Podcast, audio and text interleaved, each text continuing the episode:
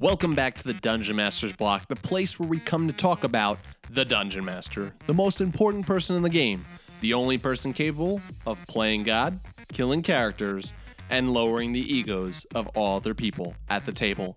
I'm your host for today, Dungeon Master Mitch. Today, we're going to be taking a trip to Munchkinland.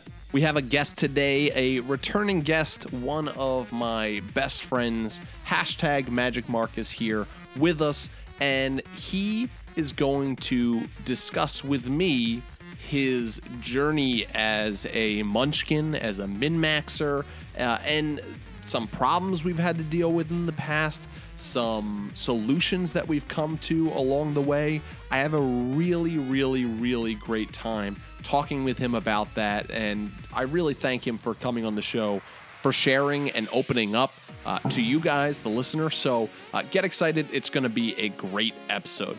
But before we do that, I have a awesome but very long five-star review to read on air. And so this one comes from DM Exectium, and it's entitled Revitalizing Minds to Reinvigorate Your Players. This podcast helped me get through the terrible D&D-less times of my graduate school preliminary exams, where you transition from PhD student to PhD candidate. Since all my players are in my same graduate school program at Purdue University, it is hard to find time to sync up our schedules, even for weekends. So we only play once a month and started in May 2015.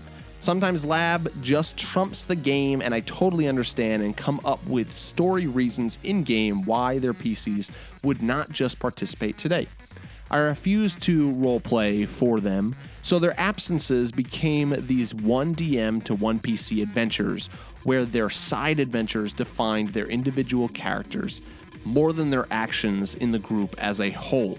It became a challenge for me to seed plot points in each of the PC side adventures, such that when the big group all got back together again, we would have, much like the show, a story time where each of the PCs shared what they saw in the side adventures. I don't even have to say a word or do a thing. I just hang my giant hand drawn world maps on the wall, and they each give a presentation in character about where they went and what they did. As they share each other's stories, I can see their eyes light up as they start connecting the dots. However, as DM, I have twisted the plot on them so many times that I can see their hesitation to discuss their theories with me in the room, and they try to talk as quickly as possible when I go to the bathroom. I clearly wasn't this caliber of DM when I started nearly 18 months ago and just picked up the DM's block in July 2016, but during that 3-month hiatus of no big group games, I got my D&D fix by trying new ideas and tips from you guys and my own story ideas to weave these side adventures together.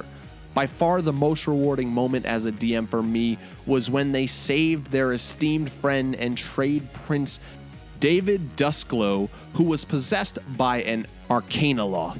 They brought down David's entire estate on top of him, killing the Arcanaloth and releasing David for them to heal and question. My players are now level 10, and although their power has reached new heights, for the first time I see the fear in their eyes. It took 18 months, but they finally understand that they aren't video game characters and have fully stepped into their roles of their characters. Thanks, guys, for accelerating the development of my DM skills to make my new players into the players I knew they could be. Keep on dungeon mastering. DM Exectium. Thanks so much, DM Exectium. Whew! That was a long one that you made me read, but I appreciate you sharing your story with us, and thank you so much for just the encouraging words. We're glad that our podcast is helping along your DMing skills. That's what we're here for. Well, with that, let's head to the meat. I'm starving. We ain't had nothing but maggoty bread for 3 stinking days. Why can't we have some meat? The plate meat's back on the menu, boys! All right, so welcome to this week's episode of The Meet. Today we are going to be having a pretty candid, off-the-cuff discussion. We have some notes in front of us on kind of things we want to discuss, but really this is just me and hashtag Magic Mark. Hey, everybody. Sitting down and just discussing something that we thought would be really interesting to talk about, particularly maybe if you either identify as a min-maxer or a munchkin, or you're a DM out there who has players who are in that camp. And I think we want to just start off and say that we are not here today to pick on munchkins or min-maxers or people who have that play style and say, those are bad people, get rid of them. And I think that'll definitely come out during our talk. But I think that, you know, Mark, we've played for quite a few years now together. Yeah. I mean, you were there when I started DMing, and you have constantly been playing in my world. I mean, you have been the most constant and, in a lot of ways, most committed, like, of the players that I have had in my DMing sessions throughout the entire time of me DMing.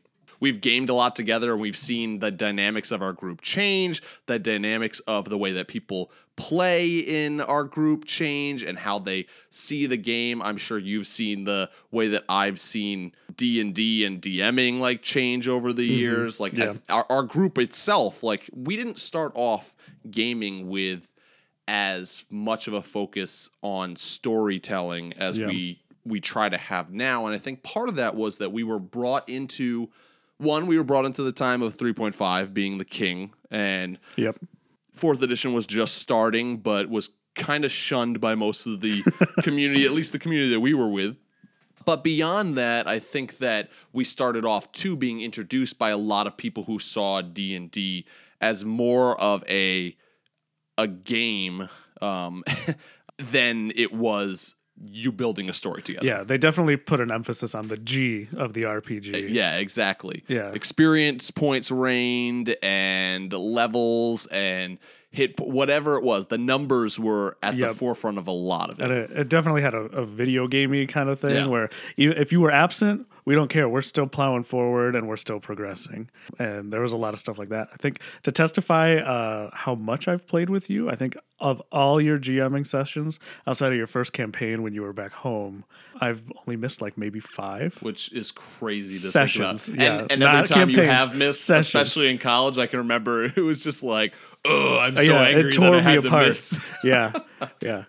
But today we're here to talk about munchkins, min-maxers, and so I think we should define both of those to start out with. So a munchkin is a player that plays what is intended usually to be a non-competitive game, which is D&D. It's primarily a team-playing game, usually a role-playing game, in an aggressively competitive manner. So, Mark, I guess we'll just start out and ask, Did you identify? Were you a munchkin when you first started playing? Oh, certainly. I think I understood the term a munchkin was something relatively new to me, but that's how I've approached anything and everything. Yep. I've never been someone who's comfortable in second place. And so my perspective as soon as I got presented with this game was not to make us the best, but to make me the best out of us. And that even how you guys got me hooked in the first place in the D&D. You were always a video gamer. Yeah. Hardcore. And you fought back against playing D&D for a long time. Yep. And I know that part of that was an inside joke between you and Flawful Jared, because I think you were ready to play, but you still kept trying to, like, you thought it was funny to make it seem like to me that you weren't going to play. Yeah. So, but we did end up, me and our friend Jason. Yeah. We ended up being like, how do we get Mark involved? And we did what? Well, you guys made like Xbox achievements for me. Which was an awful idea. It was an awful idea. It was once again that we looked at the game more as when we started off as a game. Yeah. Because those achievements we gave you, which you went into the game going, I'm going to get all of these, as a competitive video gamer does, were ridiculous. It was like, kill a good aligned person, kill a bad aligned person. You know, it was like, they were opposite ends of it. It was basically encouraging a Skyrim-like play where there are no, like, there is no morality, there is no true storytelling kind of thing. Yeah, and that achievement list even heavily inspired my first character. Which actually was really awesome. Which really cool, turned out cool, but because I wanted to do good things and evil things, I ended up creating a character with multiple personalities. Yeah. We could probably do a whole episode on multiple personality characters. I think we should. So we'll save that. We'll save that for later. But this was a character that I wanted to build, so I only ever had to play one campaign. I was going to get all the achievements and check that box and call it good. The completionist in me was okay with that. So it was this time of we're all kind of learning how to D&D as a group, because there's always that initial period where it was like you got to figure out what everybody sitting at the table wants out of it. And I was very much the person who, I want big numbers. I want to look awesome. I want to feel awesome. I want to be the video game guy who saves the world from the giant sky beam at the end of the movie. And the best way to do that for me was to crunch the numbers and do the research, and we'll definitely dig into that as we go. And I think that one of the things that we did start off doing, which we don't do anymore, and maybe we can talk a little bit more about as the show goes on, is that we started off with what we were introduced to, which was if you didn't show up to the gaming session, you didn't get the XP for the monsters killed, for the jobs done, whatever it was, which was one of the things that I know for you made it so frustrating whenever you missed. Yep. And you were by far the one who missed the least. Like I think our college days, it was like you missed like one or two. Like and we played like every single week in our college days. Yeah. And when you did miss, you got really frustrated because you're like, I'm missing out on this XP. And you did. It showed. You were committed because your character started to grow higher in level than everybody else. Yeah, I think in 3.5 terms, I was like level 16 by the time that we rewrapped that up, and the next person down was like 11 or 12. Yeah. It got pretty bad. Yeah. And that's something we can talk about more, but that was definitely something that didn't help the Munchkin attitude. But so I think you would also consider yourself, maybe not anymore, but I don't know, we'll hear more about that. But you definitely were a min-maxer. And definitely. A min-maxer is a role player who forgoes making a well-rounded character. So, let's do point buy and make every single attribute equal. Forgoes making a well-rounded character to make an uber-powerful combat monster. So why don't you talk a little bit about that? Yeah, I actually still have like a folder on my computer of optimized character builds in 3.5 that are all these like level 1 through 20 planned out what feats are taken when and like how to optimize and make the ideal character at doing X, Y, or Z. You know, a druid that's all about his animal companions. So he's got a flesh raker at level 1 that could do tons of damage where you roll all the dice. And I loved that. I loved you that spent part. Hours upon hours whenever we started a new campaign making new characters. Yep. Or making new characters for a campaign that would never come. Yeah. Like, it would be, in college, we would sit in our living room and be like, me and Jared were doing homework, and you'd be there doing way more work, harder invested, and you were making these characters. Yep. Yeah, and I had a whole bunch of good concepts. There were some where I even was like, this is too powerful. I have a folder in that folder called Solo Play Characters. Like I was ever going to solo play D&D. So there's a lot of stuff that I read a lot of the books. I did a lot of research. I was members of all those forums that I'm sure everybody who listens to this podcast has at least gleaned through about, you know, the min-max boards and the Giants Grounds or whatever. Which all of that was very, very much apparent and easier to do in 3.5 than 5e. Yes. There were... I mean, you knew feats inside out and what like they coupled with and how to make them and how to stack, just amazing and in a lot of ways game breaking. Yep. A lot of ways game breaking. Especially if not everybody else at the table is doing the same thing. Because they're often I got to the point where everybody knew that Mark put big numbers on the table. So friends would come to me, especially like later in college. There would be like 2-3 guys who were like, "Hey, can you help me build a character?" Or which meant, "Can you build me a character?" Yeah. So I think there was one campaign where I had built probably 4 out of the 5 people at the table, and that made things pretty interesting. And it was funny because I saw it as a perspective of like, "Yeah, I'm really good at this. Thanks. Yeah. You're welcome, guys." And you know, to an extent, that was the case to the people who were holding characters that were designed by me, but you know, to that one guy out of the 4 out of 5, the one guy kind of didn't have a great time during that session because he could not match, because he was one of those people who every week he would sit down at the table and open the book and be like, and blindly pick a random feat, and who cares if it worked together or synergized. Both of those two ways that we are spending hours making a character, spending 2 seconds making a character, really there's nothing wrong with either of those ways. It's like whatever's going to allow you to be able to have fun. I know it was really hard getting people into D&D if we wanted to introduce them, sitting them down and saying, hey, come make a character for this awesome game. Just realize that making this character, and for 3.5 really was this, making this character and explaining it to you is going to take like 2 hours. Yeah. Like, and so normally what I would do as a DM was I'd say, I'll make a character for you. And you just tell me what you want. And when we sit down, we'll explain it as we go.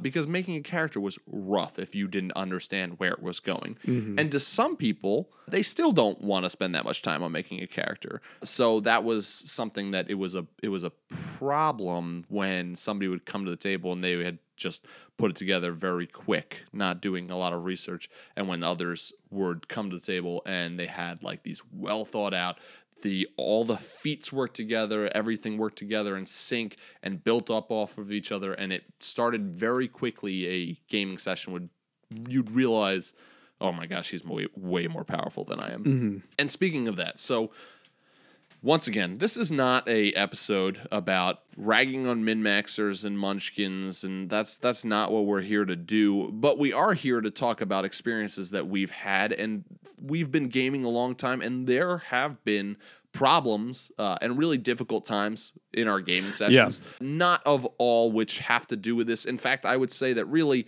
all the biggest problems we've had nothing to do with the min-maxing and the munchkin. It was just personality issues, the biggest problem we've had. Yeah. But that's another podcast. That's episode 5 of the Dungeon Master with Problem Players. But there were problems, and we've talked a little bit about it. And so can you just talk about, like, maybe from your perspective of what problems were happening around the table that we've talked a little bit about already, but as players, like what was happening? Yeah. So, I mean, as the player, I was kind of oblivious to a lot, because I was like, I'm here.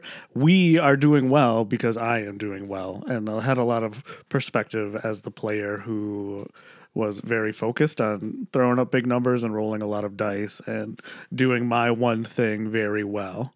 And I never even considered like that moment where like other people might be comparing how they do to how I do.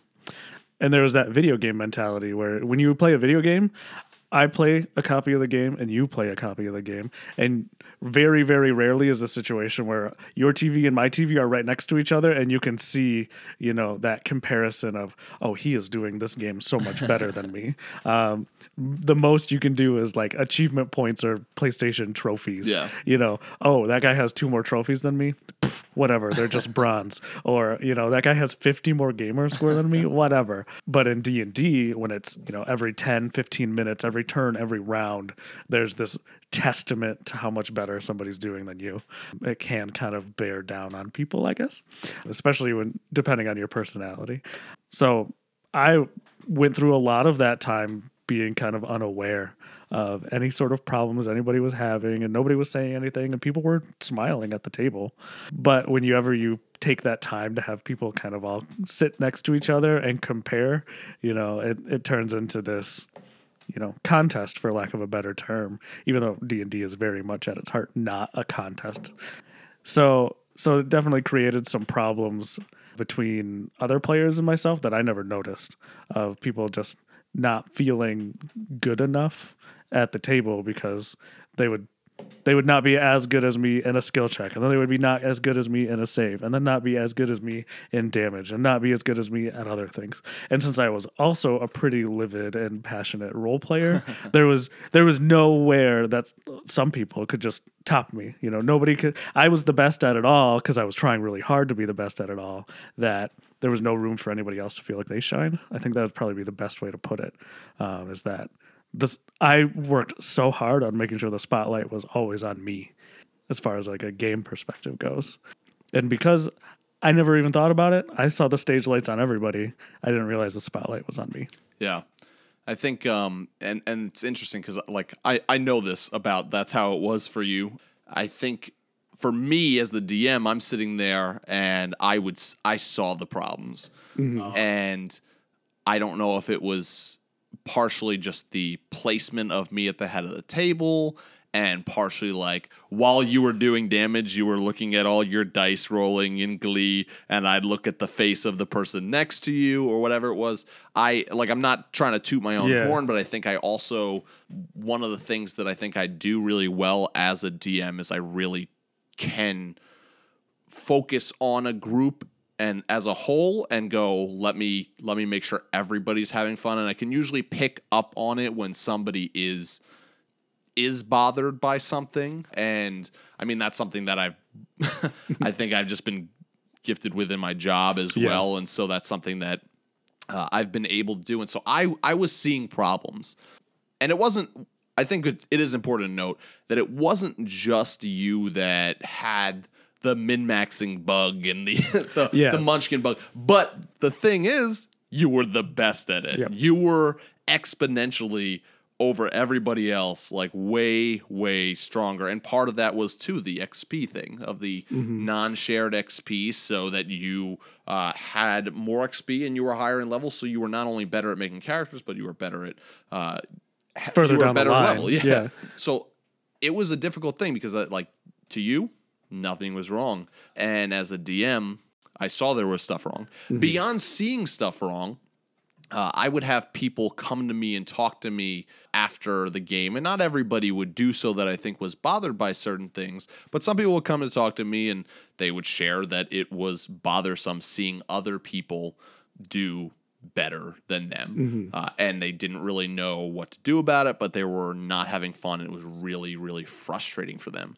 And so I think all of that really ended up turning into a bunch of one-on-one conversations that you and me would have. And these were the moments where, for you, these were like the only moments I think that you really did have your eyes open in a way of like, wait, what? People don't like what I'm doing. People are upset with what I'm doing. And so we had a lot, not a lot, I shouldn't say a lot, but we did have quite a few conversations one-on-one. And it was usually just, hey, Mark, you know, people are upset with how ridiculous your character is. And I think a lot of those early days, what we would do is you and me would sit down and try to figure out how to nerf your character, because whenever I sat down with you, it was never like, well, forget them, I'm going to keep making good characters. Yeah, I mean, these were, of course, all people who I was good friends with, and I don't think anybody ever really wants to make their friends genuinely angry. There's always a troll in every group, but you know, you never really want to make somebody actually angry with you. You can make somebody annoyed, but so I would always come in with a genuine desire to fix whatever it was. But you know, there's a certain wiring in some people's brains that I could not undo how I looked at the game very well or very easily. And I would always think, oh yeah, I'm toning it down. And half the time I would come back even more potent than I was before, with, you know, an idea from one thing or another going, oh, I can just tweak this in this way. And I would think there was often times where I thought I was making something less powerful, and then I found a synergy on accident, and all of a sudden a miracle happened. Oh no, hey, I'm doing more now. Oops. So I think there was a lot of times where we had a conversation, and it was never like, oh yeah, screw those guys. Because those guys, they were my friends. They're still some of my best friends to this day. So I think it was just more difficult and awkward for you than anything else, because it was you were gaming, you were doing something that you loved and had fun, and we'd get, I'd say whatever way it happened, it'd be like, Mark, can we talk? And we'd find a place just to talk alone, and you'd just be hit with, by the way, this person is really not happy with you and doesn't want to game with you anymore, which is not something fun to hear. Yeah, definitely. And, you know, especially like my personality outside of gaming is very much somebody who like holds friendships and other people pretty dear. And I hate disappointing people. I mean, most people don't like it. So, I mean, it's one of those things where it's, if somebody says they don't ever want to do something with you again, it feels pretty bad regardless. So I would always kind of search for ways to remedy that or fix that. And some people wanted to figure it out, and other people just were like, yep, I'm done D&Ding with you guys now kind of stuff, which hurt and kind of stunk.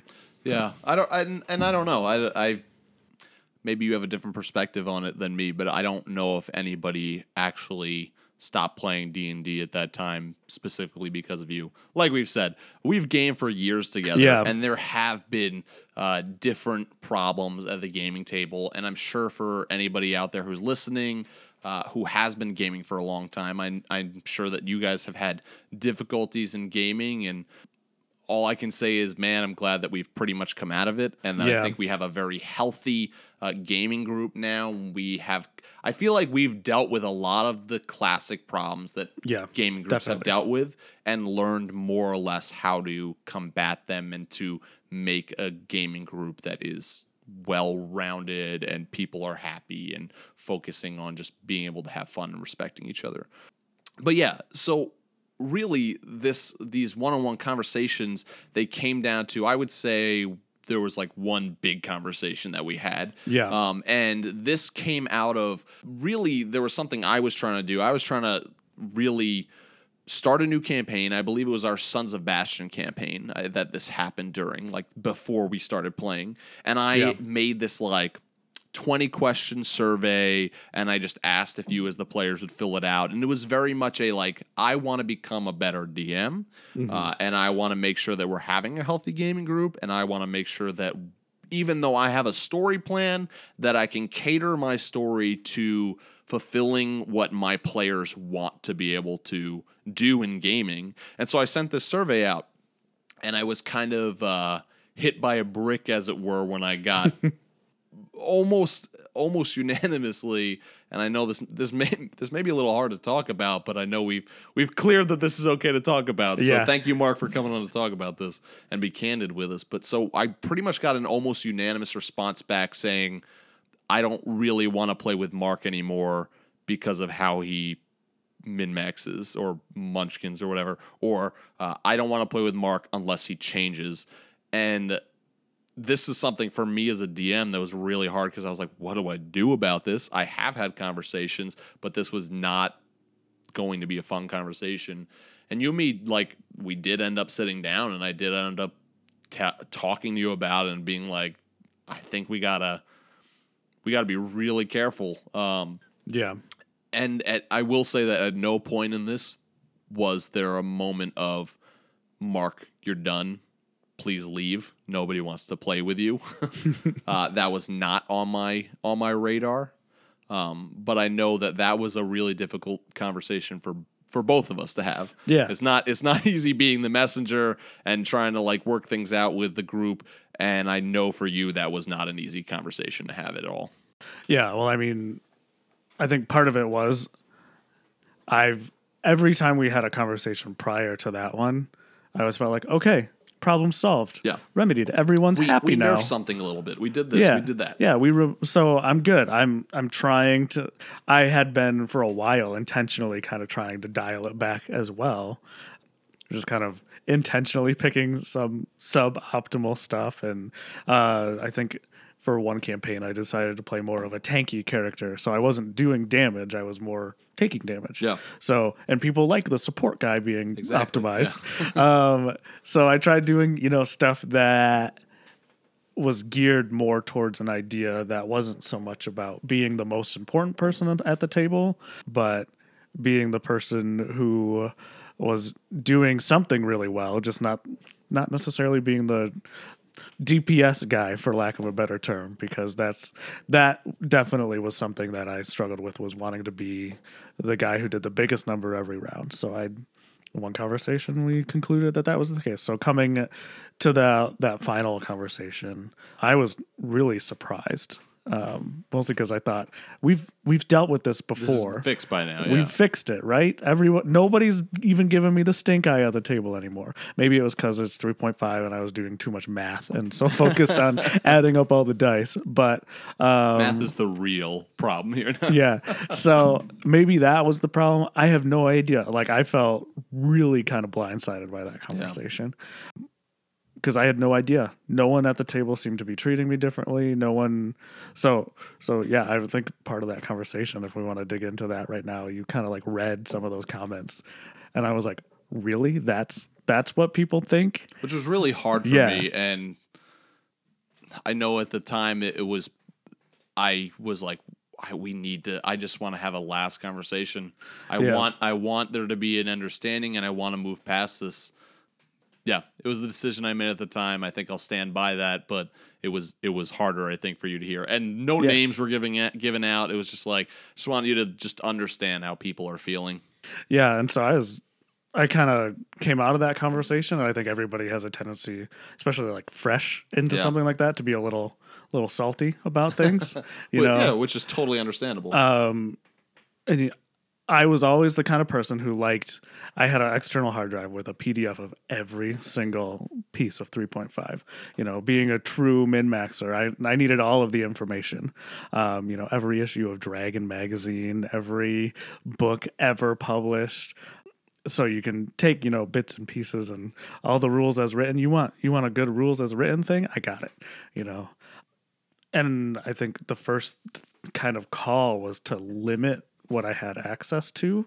And I just remember getting very, very angry about, you know, wait, I can only use like 3 books. I don't even remember. And I even remember in the conversation kind of at the end, we were talking about narrowing it down, and I was almost like bartering, like, can I I have access to this book? Can I, what about this? And like, just trying to figure out like, how can I build a good in a min-max terms character when I only have access to, you know, this short list of things. And I remember being really upset. I remember having, you know, a good couple hours and a conversation with my wife of like, do I want to keep doing D&D if I'm going to be put in this little box? Yeah. And, you know, luckily I managed to be a functional and mature adult and react to that in a healthy way. And seek out, you know, kind of, okay, so how do we find the bright side of this? And, you know, it definitely helped me kind of turn over a leaf in how I approach role-playing and gaming and, you know, even stuff outside of D&D and our friend group of like, what do I do with my mindset of I want to be the very best, like no one ever was. And, you know, it was a great opportunity for growth. And I took it and I ran with it and kind of put a lot of my energy and shifted focuses. Lately I haven't min-maxed for numbers so much as I min-max a concept. You know, I love now coming up with a good idea for like a weird, quirky character that'd be fun to role play, and I min-max into that. So, you know, he still has 10s and 15s and 18s and 2s. You don't make crappy characters. Yeah. But they're not so much really good at being an archer that does, you know, crazy damage. It's more. Yeah, and he's like, really good at being anybody, weird. When rolling for stats, like anybody, if you roll a low number, it's hard to deal with. Like that's something that, you know, that's one of the reasons why I came to you and said, hey, would you be okay with talking about this on air? I think there's a lot of good stuff that people can relate to and people can hear, because I don't know how long that conversation happened, a couple of years now. It was, but since that conversation, I know we started off with that of like, you were limited in what you could use. And I'll be honest, now I am a DM who personally, I think that what I got out of that was, I shouldn't have limited you in what you could have used. I think that, and that's something I do now. I'm like, well, I just limit everybody and what they can use. So we go into a region and I try to make it fun. So we go into a region and I say, okay, well, we're in this region of my world. Here are the races that you can play. If you want to play something different, you need to talk to me about it and we can try and figure it out. And like, just coming to that, it's like, I think our group as a whole understands that just because D&D has made a book about it doesn't mean that it's fair game. If it's something you're interested in, you come to the DM, you talk about it kind of thing. Yeah. But so that's something that's grown out of that as well. But since that point, there has been a progression, and I haven't heard anybody in, I don't know, definitely well over a year ever say anything like, I can't stand how Mark plays. He's a munchkin. He's a min-maxer. I haven't heard you referred to that way in a long time now. And so, like, that's definitely changed. Like you said, you build different characters. And one thing I wanted to ask is, like, so why has that changed? How has that changed? Is that something that's changed just in your mindset? Is that something that you feel like you still are a munchkin min-maxer, but you have to suppress that on a constant basis? Like, I mean, to extent, yes. Just recently I had a Twitter conversation with Dungeon Master Ian about 1v1 me, bro. And he has a lot of similar tendencies. So he and I definitely get along in that aspect. I mean, as much as two people who are absolute rivals can get along, so we definitely kind of work off each other with that. But I think really what it comes down to is I've kind of channeled that energy into not thinking about being the best person at the game, but putting a lot more of that weight on the role-playing aspect. Yeah. So not about numbers, but about you're kind of min-maxing in a story sense. Yeah. So my goal is always to be the most entertaining character at the table, which is a lot easier to deal with as far as other players go. And sometimes I succeed and sometimes I fail miserably. I mean, we have this running joke that it seems to be with me. Every other character is kind of a hit. So we'll see what the next one brings. But it's definitely this mindset of like, I don't really care too much about the numbers so much as I care about making sure I got a good at one-liner at least twice in a night. Yeah. Making sure that, everybody is really enjoying this weird quirk of a character. And, sometimes those are really good, and other times there's been absolute flops in my character history. And normally what happens is, because those characters are boring to me to play, I always am like, I spent a lot of the time while we play those campaigns kind of going, all right, let's get to the next one. This guy's dull. So it's been a lot of time and energy put into coming up with cool ideas of characters to play, cool ideas of, what can bring unique things to the table. Lately, it's what new thing can I learn about Mitch's world, and how can I make a character that gives me some freebies?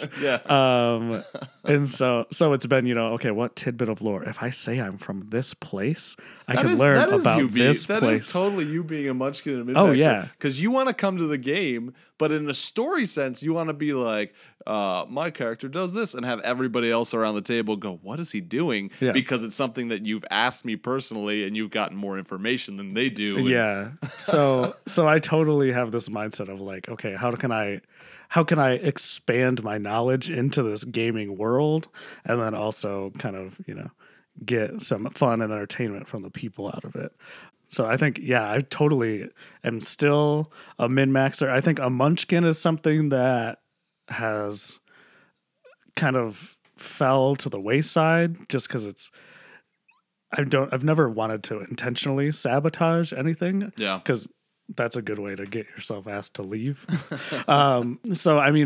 If your whole table is full of munchkins, go for it, bro. Right. Good. It's when you have a group of unique individuals and they all sit down and everybody has, there's the players, the type of players. There's an episode a while back about that. If you have one of each sit down at the table, they're all coming in with totally different expectations. And, the guy who's all about the story might be really upset about the guy who's like, okay, we grab the thing, we do the thing, let's go. Like the guy who's always looking for the next session of combat, he's going to be bored at some time, and the other guy's going to be bored at some time now. It's the job of the DM to kind of figure out how to balance that teeter-totter. Yeah, don't punish a guy who decides to put 18 points into charisma and is not a paladin. It's not going to help him with the spells, but he actually just wants to be a charismatic rogue. Yeah. Like, take note of that. So you kind of want to be able to accommodate everybody at the table, and that's a fun plate spinning and juggling act. Yes. Fun sometimes. Yeah. Difficult at other times. Yeah. So, I remember in that episode, which I don't remember the number, but whoever the guest was says, you want to take that min-max guy, you want to pull the pin on him and throw him in the room and let him go. And I just remember hearing that and being like, that is me. Yes. And I've always wanted that moment. And we have one friend who has played with us on and off who all he ever talks about is that one time he had this one magical fire orb and he threw it into a room and blew everything up. And that's like his D&D moment. And I've always wanted a moment like that. Not so much with an item that I was just given through plot, but one of those moments where, you know, we can say my character walked into a room and killed all those dude bros. That would make my night one off. There you go, buddy. Noted. And so it was always kind of one of those things where now I'm definitely a lot more min-maxier in the point of, you know, I think I created a character with Asperger's one time, and the whole idea was how to effectively roleplay some sort like that condition and that and you did a real, like, I remember it being really well done, and it was just like, I did research. I went into Wikipedia and like read about Asperger's syndrome and like figured out, you know, like I decided like tics that he had and things, and like the best part was the character would only turn left. Yeah. He would never turn right. So there was one time where someone had to role play turning me left 3 times in order for us to turn right and things like that. So putting all of my energy into unique quirks in a character that makes someone memorable. It sounds like almost that the whole, maybe I'm wrong in this, but it sounds like almost the whole Munchkin and min-maxing thing, at least for you, part of that was not wanting to be like looking around the table and be like, I'm just another guy. Yeah. My character's just another guy. I feel like I don't stand out from the rest. Mm-hmm. They kind of wanted to stand out. And like, so now you've taken that and you're trying to stand out in the sense of like, you want people to see the effort that you put into your character's design, and a hobgoblin with Asperger's is not something you've heard many people play. Before. Exactly. A half elf with 3 multiple personalities that you roll a D3 and figure out which personality it takes, like whenever the DM blows a whistle, is not something that you've heard somebody play before. Exactly. Yeah. I've always wanted to be memorable. I'm never one who's at the table wanted to be the forgettable character. Often when I come up with a character idea, the first thing I do is like do a Google image search, and I make sure there's no pictures of my character that exists. A lot of people like to find a picture and go, "This is my guy." Is it? Yeah. I go, "Somebody else thought of that already?" No. So I'll often like find like a picture and be like, this is the race. And then I'll go find a different picture and go, this is kind of the class vibe that I'm going for. So I'll often, when I find a picture, I'm like, no. Can't do that anymore. I got to figure out how to change it, make it more unique. Because a lot of that stems from wanting to be the memorable person at the table. Because I don't know, maybe there's a chronic fear deep down in me about being forgettable. But yeah, there's one thing I've never played is a white Anglo-Saxon male human. And you quite often like to make fun of people who pick humans. Yeah. You're like, how boring. I know, so boring. Like, why would you ever do that? I think there was one... Ian did a one-shot recently, and he said we all had to be human. And I was like, okay, so what are the variant types of humans out there? So I had to find something that wasn't just regular person. I couldn't accept being, you know, normal. Yeah. So, and that is definitely a character quality of like, I don't want to be average. I don't want to be standard. I want to be above or below. I'm okay being below. And that's a lot of min-maxing coming out right there. I want to be highly, highly excellent or absolutely awful. I don't want to be okay. I hate the number 10. I hate 9. I hate 11. I even hate 8 and 12. If you got me in a negative stat, I want a 6. If you got me in a positive stat, I want a 14 or more. You want to excel in that negative stat. And that's fun to role play. Yeah. You know, the Asperger's hobgoblin, he had a charisma of like 4, and just playing that like super duper awkward, super duper uncomfortable with everything. Yeah, his intelligence was through the roof, but he couldn't communicate all of his ideas at all. So he would often like just shout something that didn't make any sense to anybody else.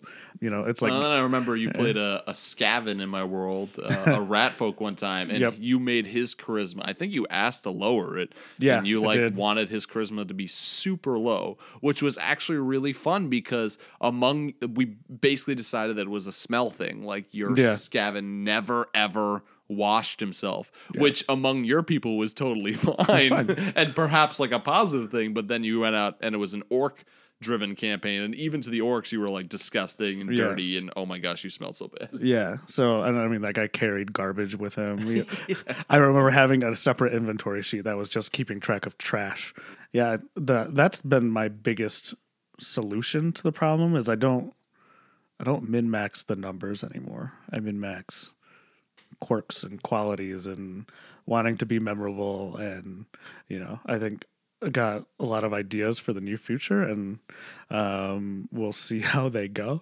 Yeah. Depends on if they fit in the next campaign box, because as we've already discussed, you know, the limits now apply to the group as a whole, which I think has been great for me. And I try to make it so that it is driving story, not just simply I want to limit my players, but here I want to give you guys these limits so that you can delve into these specifics. Yeah. But let's wrap this up with two questions I'd like to ask you, and the second question I have some thoughts on as well. But so if there's someone out there right now listening who does identify as a munchkin and or a min-maxer, and maybe they've had issues, maybe they haven't, as far as they know, had issues, but like, is there any advice that you would give to somebody who identifies as that?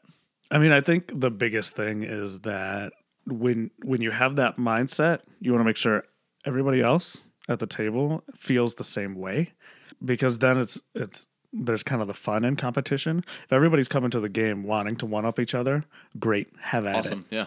Yeah, you guys can have fun playing your game. I might not come join you, but you know, you guys can have fun and I can be over here. That's fine.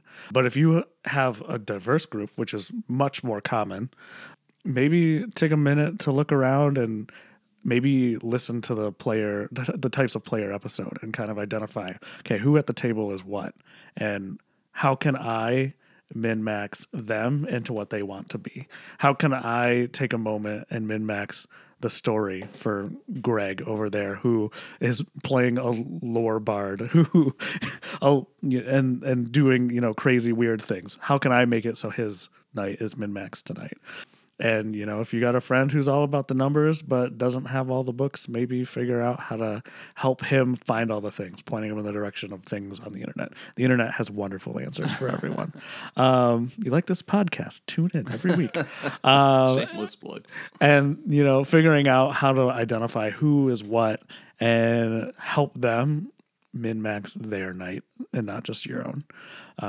Because the goal is for everybody at the table to be happy and have fun. Unless you're the DM, then you're killing everybody. Yeah, exactly. Your goal is to kill everyone. And so that's kind of my best advice, is to just figure out not only how to min-max your time, but everybody else's. Because theirs is just as valuable as yours, and they took the time to show up tonight too. So yeah, I think that's kind of my bullet point version. Awesome. Last question, and I think that I want to hear from you as well as share some things on this. So let's start with you, and then I'll give some of my thoughts, and I'd love to hear what you think about my thoughts. But the question is, if a DM has a munchkin and or a min-maxer in his group, and maybe that munchkin and or min-maxer is causing problems, do you have any advice on how to handle any difficulties with that player? I think it's a delicate situation, because especially if it's causing problems, just like any situation that's causing problems, the results can either be resulting in a positive or a negative. You know, there's always that chance that whoever it is could get really upset and walk away, which that would stink. Yeah. But if the problems outweigh the presence, then maybe it's a choice you have to make. Now, I think most people don't want to seek a situation in which they, you know, exile themselves from a situation. They want, everybody's there because they want to participate. So figuring out how to have the conversation and build it in a direction towards, we want everyone to have a positive experience. You might be having a great time, but your great time is ruining someone else's. So how do we make it so your time can make theirs better? And that's how you have the conversation. You say, you know, kind of, our goal is for everyone who shows up every night to have the best night possible. Yeah, and making sure that your player realizes, too, that they're included in on that. Yeah. I think that we've said it on the podcast a lot of times, but, like, kicking somebody out should be the very, very last resort. I think that you want to go into it giving this person the benefit of the doubt that they're not there trying to ruin someone's time, and you need to make sure that you give them that benefit. If you get together with them and you discuss it with them and their answer to you is, well, I'm trying to make everybody else upset, well, then you found a really weird person. Then it's time to have a conversation about maybe walking out. Yeah, then it might be time to have that person step away from the table if they're literally just there to ruin somebody else's time. But I think in general, you're going to find that most people that have that type of game style, it's not because they're trying to ruin somebody else's best time. Yeah. I think most people exist in a context of the self, and, you know, they're showing up to give themselves the best time. And so the person who's min-maxing will go show up and min-max because that's what they want to do and that's how they have fun. And sometimes it takes, you know, a facilitator, a DM, to open your eyes to what everybody else is going through. And, you know, the goal is not to reduce the min-maxing if that's how you have fun. The goal is to figure out how to make sure that's not ruining someone else's. Is there anything that you would say to a DM maybe you should avoid going this route or doing this in your game, and that would help? I think definitely if you're going to impose limits, limiting the group as opposed to an individual is always... It's just fair, you know. If you bring a treat, bring it for everybody in class kind of thing. No candy for you, Billy. I know, right? Exactly. You're allergic to peanuts and we bought Reese's. So I think, yeah, definitely if you're going to do any sort of limitation, make sure everybody is under the same umbrella. If we're going to talk about editions of Dungeons & Dragons, 5th edition, way, way easier to deal with, partially because there's just so much less content. And partially because a lot of that stuff that you can min-max with is all optional rules. Multi-classing, completely optional rule. You can just say, we're not using that optional rule. And then all of the whole game is just much more balanced off of each other. 3.5 would compound its problems by, you could pick a class and a race, and if they weren't in synergy, that was a problem. And then not all classes were made the same. You know, wizards were way better than fighters. So if you play an edition or you pick a game, 5th edition definitely solves a lot of the 3.5 problems, which is another significant aspect of how we've kind of remedied some of our issues. It's just I had so much information and it's irrelevant to what we're doing now.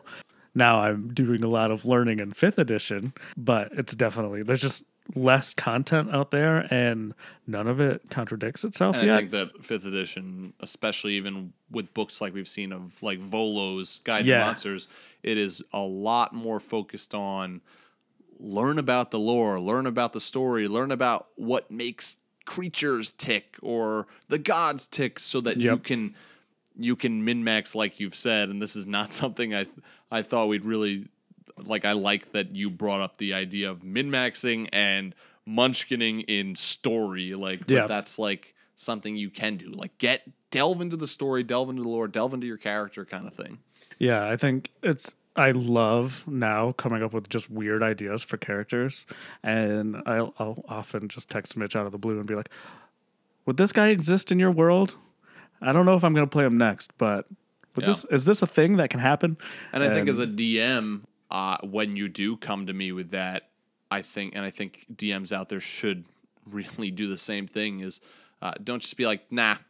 Yeah. Like if that isn't something that exactly fits into your world, first of all, if you're doing a homebrew world, you can make up new stuff. So it's like, there's always another place to put an island. Well, if you have something that maybe is similar, say, hey, you know what? That doesn't, but this is something that maybe you'd like. And I mean, you and me have sat down and literally created gods in my world because you wanted a certain type of deity to follow. And I said, okay, let's sit down, let's create it. And I remember back in our college days, like you sat down and you created this entire church structure of this religion. And it was really, really awesome. It got you into the character. And maybe that's something that DMs can do. If they have that kind of a min-maxer, munchkin kind of player, give them stuff that isn't going to be game-breaking, but it's going to add character to their characters. Like give them a really sweet item that isn't game breaking, but is something that they're going to have that's going to be perfect in that moment that you know you're putting into your game so that they can pull it out and be like, look, I have this sweet, like we are in this dark tunnel where no normal light works, but I have this magical item that my father gave me. Yeah. And let them, you know, take that energy. Cause normally a lot of min-maxers are just people with a lot of time. And if you can give them some avenue to put that energy into that's not figuring out how to break your game, they will probably take it and run with it. The 1 week I was unprepared to have a feat picked for my character was the week I had to make a church. You know, stuff like that where it's like, if I got something else I'm putting my energy into that's going to help the game, I'm going to put my priority on that, especially if it's like a homework assignment, for lack of a better term. Taking that energy and giving it a focus that can go somewhere else and benefit everybody is very, very good. Yeah. And it's a healthy thing. And only do that if obviously the player is going to have fun with it. You don't want to go, here's a homework assignment and them just hate you because of it. Like, I mean, you can tell too, as a DM, you can see if their eyes light up and like, and maybe part of that is just asking like, what is it that you would like to do with this character kind of thing. But yeah, I think that's all a lot of good advice. I think also I'd say that this is one of the reasons that I have stuck to shared XP. If a character dies, they come back at the same level, at the same point. Yep. And it's something that I don't foresee myself changing in that kind of way. I know other people out there may do it differently, and that's fine. That's just come out of our own growing as a group. Yeah, and I think as far as like keeping people relatively on the same page as far as experience goes, that's a good thing, because then that comparison only comes down to on the same level stuff. When the stratification happens, you tend to create conflict and tension. And there are some groups that are mature enough to handle that. They understand, oh, I missed last week and therefore I will feel weak for a while. A lot of younger and less mature groups will immediately start being bitter about it. And it's when people get, you know, salty and angry and spicy that things get interesting, and it's not always in an entertaining way. So I think, yeah, you definitely have to know your players and know your group. And if your group can handle having somebody be part of the B team for a while, I'm as powerful as your minion, then that's fine. But I know a lot of people, most people don't like feeling lesser. Yeah. So it takes a certain type of person to be okay with that. And if nobody can handle it, then maybe we should just avoid the situation altogether. I think the last thing that I would say, advice to DMs, is just talk with your players. We've said it on the show before, but talking with your players, figuring out what they like about the campaign, what they have enjoyed about interactions with other playable characters, all that stuff can really help you gain a better understanding of who they are as people, as players, and what they're looking for in a good gaming session.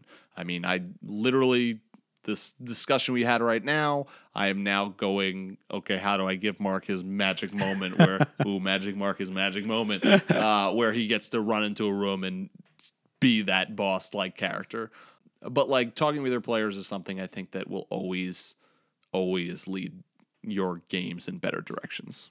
With that, Mark, I just want to thank you so much for joining us today on the Dungeon Masters Block. Thanks for being so candid and open about this. Yeah. I think a lot of people will enjoy it, whether or not they can relate to the situations we've brought up. I think that it'll be something that can help them in the future with a situation that may come up. But I mean, this is something that'll never go away, especially as more content comes out for things, you know, somebody's always going to accidentally break a game. So we'll find it. Somebody will find it. Yeah. And then it'll get posted on Reddit. Exactly. And then everybody else will find it. So and use it depending on who they are. Yep. But yeah, thank you so much for joining us, and we'll talk to you soon. Yeah. Thanks for having me. Well, that's all that we have today for you for this episode of the Dungeon Masters Block. I hope that you were able to enjoy this conversation that me and Magic Mark were able to have. I know I did, and I know it really gave me a lot of insight into him as a player, into the mind of a min-maxer, a munchkin, and I know that it's been a journey for me and Mark as DM and player, but man, I am so glad to have him as one of my players. He is awesome and just so invested in any story that I want to help the players tell. If you'd like to get in touch with us at the Dungeon Masters Block, you can send us an email at dungeonmasterblock@gmail.com. If you'd like to, we would appreciate it if you headed over to iTunes and gave us a 5-star review. We will read it on air, and it just helps our show to be seen by others and for others to know that we have a quality podcast. We appreciate any 5-star reviews. You can follow us on Twitter at DMS_block. That's at DMS Block. And you can like our Facebook page. If you want updates about episodes that are coming out, those are the places for you to go. We have a Patreon member shout-out of the week, and this week's Patreon member shout-out goes to... A! I sound like Fonzie, because it's just A. Thank you so much, A, for supporting us at the Dungeon Masters Block, at the Block Party Podcast Network. We really appreciate it. A is a silver dragon, so be careful and watch out for A flying over the skies. The Dungeon Master Block is a proud member of the Block Party Podcast Network. Check out other shows like the GM Showcase, Geek Wars, We're So Bad at Adventuring, and more by simply searching Block Party Podcast Network on iTunes. Well, that's all we have for you today on the Dungeon Masters Block, the place where we come to talk about the Dungeon Master, the most important person in the game, the only person capable of playing God, killing characters, and lowering the egos of all their people at the table. Keep on Dungeon Mastering.